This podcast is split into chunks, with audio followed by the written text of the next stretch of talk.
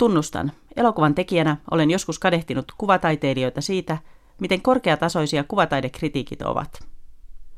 Jos joskus toivoinkin tilanteen tasottuvan, en todellakaan olisi halunnut siihen päädyttävän sitä kautta kuin nyt, eli ajamalla ammattitaitoisimmat kuvataidekriitikot ulos alalta.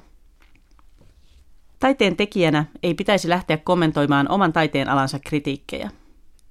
Kriitikot itsekin korostavat olevansa vastuussa tekijöiden sijaan taiteen kokijoille, katsojille, kuulijoille ja lukijoille. Tekijöiden kritiikkeihin kohdistuva kritiikki on helppo sivuttaa katkeroituneena valituksena. Siitä huolimatta aion yrittää.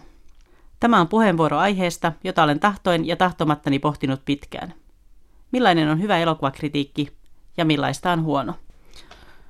Tapasin taannoin elokuvafestivaalilla Turkissa tsekkiläisen elokuvakriitikon, jonka havainnot näkemistämme elokuvista olivat häkellyttävän tarkkoja ja oivaltavia. Keskustellessamme pidempään selvisi, että hän oli aikoinaan opiskellut Prahan elokuvakoulussa kriitikkolinjalla, rinnakkain ja osin yhdessä tekijäopiskelijoiden kanssa. Ei siis ollut ihmekään, että hänellä riitti ammattitaitoa ymmärtää elokuvakerronnan eri osa-alueita. Tälle kriitikolle oli itsestään selvää, että hän kotimaisista elokuvista kirjoittaessaan tutustui ensin käsikirjoitukseen, voidakseen erotella, millä tavoin ohjaaja oli lähtenyt sitä tulkitsemaan. Hänelle ei tuottanut vaikeuksia analysoida kuvausta ja leikkausta erillään toisistaan tai muistaa kiinnittää huomiota äänikerrontaan. Suomessa harvalla elokuvakriitikolla on minkäänlaista kokemusta käytännön elokuvan teosta, saati koulutusta siihen. Niinpä sitä elokuvan tekijänä yleensä yrittää lähinnä armeliaasti sivuuttaa lukemansa, silloin kun kriitikko kameraajoja tarkoittaessaan kommentoi kuvaajan tekemiä zoomauksia – tai intoutuu esittämään vaikkapa valaisua tai digiefektejä koskevia kiusallisen kömpelöitä arvauksiaan. Elokuvahistoriaan tai eri elokuvagenreihin liittyvää tietämättömyyttä on kuitenkin vaikeampi perustella. Toisin kuin kriitikot tuntuvat uskovan, tekijän kannalta pahin ei ole negatiivinen, vaan hutaisten huitaistu kritiikki. Välillä tuntuu, että elokuvaa pidetään edelleen niin kepeänä populaarikulttuurina, että siitä voi kuka tahansa antaa kommentinsa mutupohjalta – ilman sen syvempiä taustatietoja. Mutta voisiko sitä elättää itsensä politiikan toimittajana, jos ei tietäisi, onko Jyrki Kataisen puolue kokoomus vai vasemmistoliitto? Tai jos poliittisen lähihistoriankin tuntemus olisi niin ohut, että sellaiset kirjainyhdistelmät kuin SMP ja SKDL olisivat täysin tuntemattomia, saati niiden yhteys tämän päivän puolueisiin. Toki Suomesta löytyy kriitikoita, jotka tuntevat nykyelokuvista muutakin kuin Hollywood-hitit ja muutaman festivaaleilla palkitun eurooppalaiselokuvan. Jotkut pystyvät jopa asettamaan näkemänsä laajempaan kerronnalliseen ja tyylilliseen kontekstiin. Surullisen usein elokuva-arvostelu jää kuitenkin pinnalliseksi juonenkuvailuksi, pahimmillaan paljastaen juuri sen, mikä pitäisi jättää katsojan koettavaksi. Juonen ohella kriitikko kommentoi elokuvan teemaa tai sitä, minkä itse on päättänyt teemaksi. Tulkintojen vapaus on tietysti taiteeseen erottomattomasti kuuluva ominaisuus. Silti jaksaa hämmästyttää, kuinka usein kriitikoilta menevät sekaisin elokuvan henkilöiden ominaisuudet ja elokuvan aihe.